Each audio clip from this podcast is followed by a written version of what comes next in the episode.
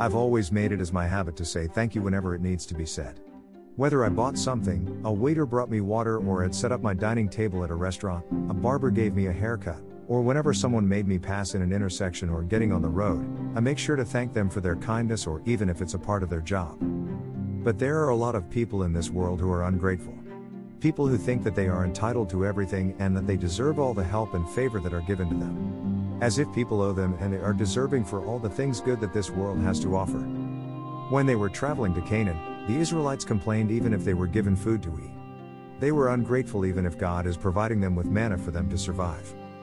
Numbers 11 4 6 Now the rabble that was among them had a strong craving. And the people of Israel also wept again and said, Oh, that we had meat to eat.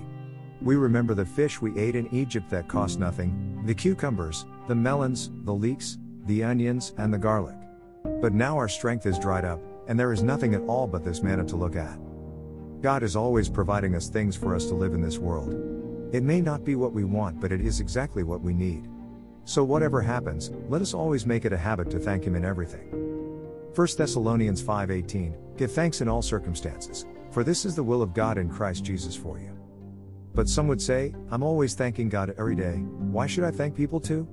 These words are the words of a self entitled, selfish person who only knows how to take. We should also thank the people who are being used and being convicted by God to help us.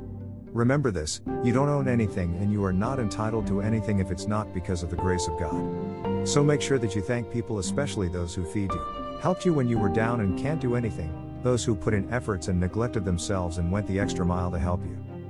1 Corinthians 1 4 I give thanks to my God always for you because of the grace of God that was given you in Christ Jesus. Let's end this blog with a prayer. Almighty Father, Thank you for your unselfish love towards us.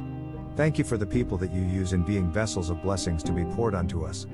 Lord, let us always be thankful for these people and let us not feel entitled as if they owe us something.